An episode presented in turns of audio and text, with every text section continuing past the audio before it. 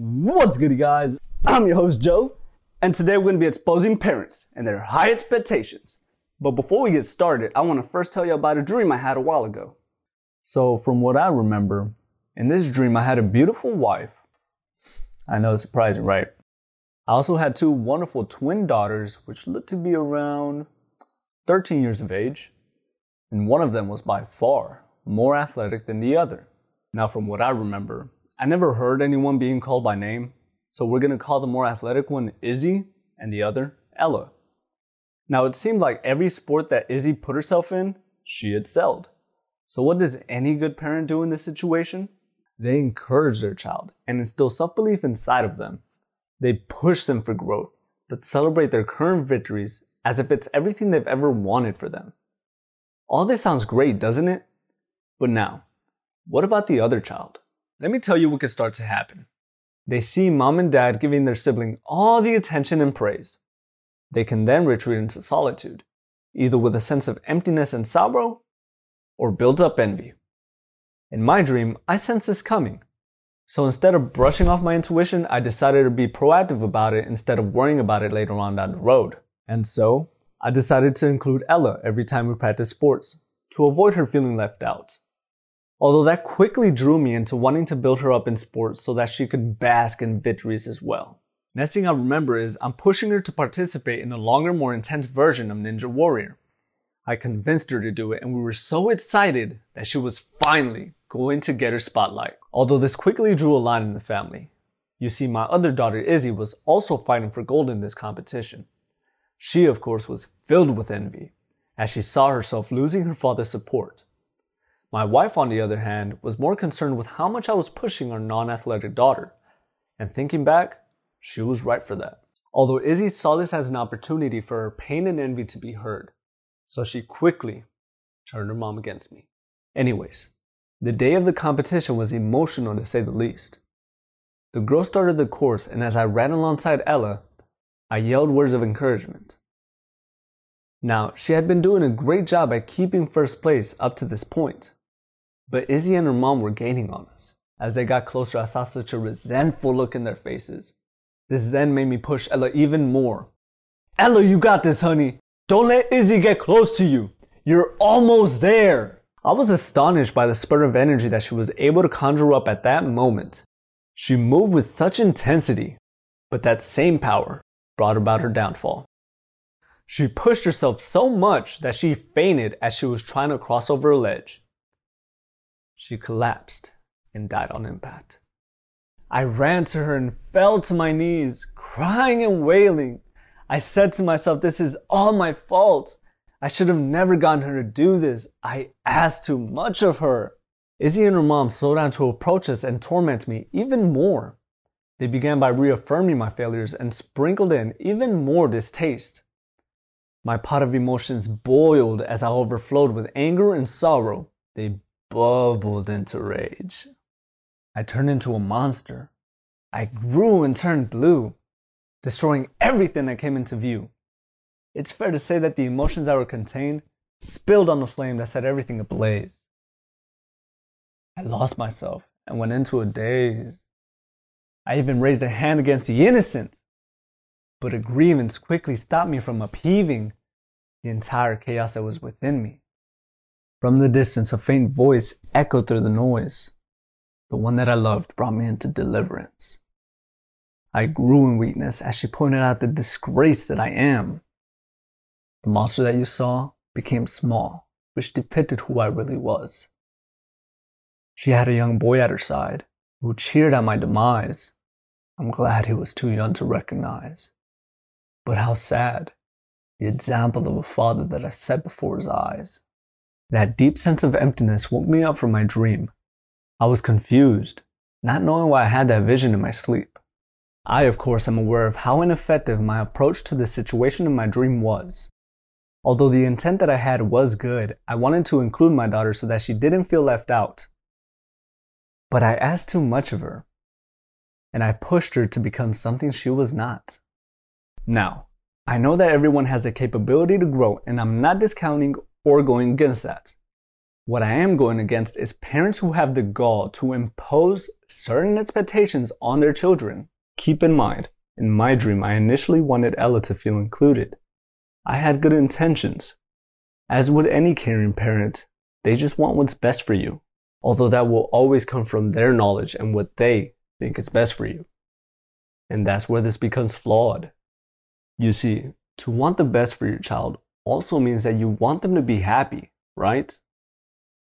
So while it may be logical that a child will be well off and have a good life if they become a doctor, lawyer, teacher, and so on, the probability of them being happy is questionable. I want parents to realize the great pressure they put on a child when they set specific career expectations on them. Your child wants to make you proud, and that is dangerous when you set a specific vision for them. You see, what this does is it narrows their view and they might think that this is the only acceptable route to success. And the greatest way that people deceive themselves in this aspect is when they take their parents' vision for themselves as if it were their own. Okay, look, if there was no initial passion for it by the individual, the child, and they are mainly doing it to make their parents happy, then they will soon find out that they may be sacrificing their own true happiness. I want you to realize that this is all coming from my heart because I know what it's like to follow someone else's vision for me. This is coming from a two time college dropout that found out that the quickest way to find fulfillment is to work in the things that spark something inside of you. That spark is an essential part of being happy. When you do something that fulfills you, it becomes much easier to be happy, even when you know not everything is going your way. Okay, really quick, if you're enjoying this video, make sure you drop a like, subscribe so you can continue to receive more value like this, if you're listening to this on the podcast, make sure you drop a wonderful rating and share it to your socials. Okay, now let's backtrack to my dream real quick. As Ella decided to do the competition, and even throughout it as she was pushing herself, it's easy to see that she was doing this to win her dad over. I say this because when a child goes quite some time without receiving attention and then they suddenly get it, even if they might not entirely like it, for example, the activity or the studies, they still try to cling on to it because they want more of this acceptance. And since nothing else has gotten their loved one to show them favor like this in the past, they make it their mission to grasp it. So, what is a true caring parent to do in this situation?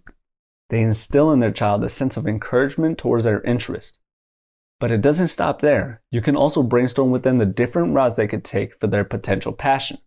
This not only sets your child on the right path for them, but it also creates a sense of trust and security with your child as they see that you are caring for their success and emotional well being, this will ultimately strengthen your relationship. This can truly become an integral part of your relationship with them.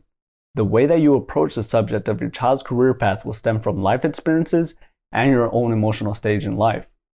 It's important to understand this because the results of your approach will affect the emotional relationship you have with them. Let me use myself as an example once again, because this is something that I personally faced. So, me knowing how emotionally detached my dad is, I found myself to be constantly hiding what I was doing education and work wise. Every time I dropped out of school, I did it because I felt I wouldn't be happy in that profession, which was a great sense of intuition on my part. But that's a topic that I'll save for another day. Anyways, each time I saw him, I tried my hardest to avoid the subject because I knew he would get mad. Not only because I dropped out, but also because he would begin to ask why I dropped out. Now, you might think this is a silly thing to be avoiding, although my answer to my dad's question would be exactly what I told you. I just don't see myself being happy in that career anymore. And that's the key word happy. You see, my dad used to work in the fields back in Mexico. And when he came to the US, he worked hard in the first career that he got and kept it. He's been working there for 20 plus years now, so there's a drastic difference in what we think a career should be. So, from what I believe is, he thinks a job or career is just a place you go and make money. Something you work hard in so that you're able to keep the job and enjoy a good lifestyle. Which is why the need of happiness in a career is questionable to him. For that fact alone is why I avoided the conversation because I know that we just didn't have the same perspective which is understandable because he had never been surrounded by any of that. So, what I'm trying to tell parents with all this is that despite being born in a different time period, be open to what your kids have to say and don't be so quick to dismiss their claims based on what you were exposed to. Now, pay attention to this because this is crucial. In James chapter 1 verse 19 it says, Everyone should be quick to listen, slow to speak, and slow to become angry. Many times it seems like parents make the great mistake of getting this completely backwards. Instead, they're slow to listen, quick to speak, and quick to get angry. Okay, so here's how a conversation about taking a break from college could go wrong. Hey, so I've been thinking lately. Um, I'm gonna take a break from college. What? How come? I, I just don't feel like this is the right path for me. Well, you were the one that wanted to do this. I know, I know. So you're gonna stop going, and then what? Are you gonna find something else to study? You know, if you stop now, it'll be harder to go back to college. And now all that money you spent on those classes went to waste.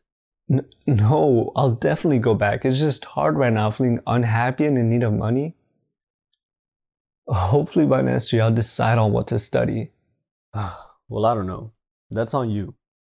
This was basically how the conversation with my dad went, except he was a bit more stern and you could hear the anger in his voice a lot more. Anyways, it got under my skin so much that there were many times that I avoided seeing him so that we won't rekindle the conversation of what I'll be doing. This conversation might not have seemed like there was much anger expressed, but there's something bigger going on within your child throughout it. Your child could very well be approaching you with built up anxiousness from the thought of disappointing you. Then, seeing you respond with anger, bringing up dilemmas that they have already ran through their heads hundreds of times before even coming to you. This then brings them into a state of withdrawal.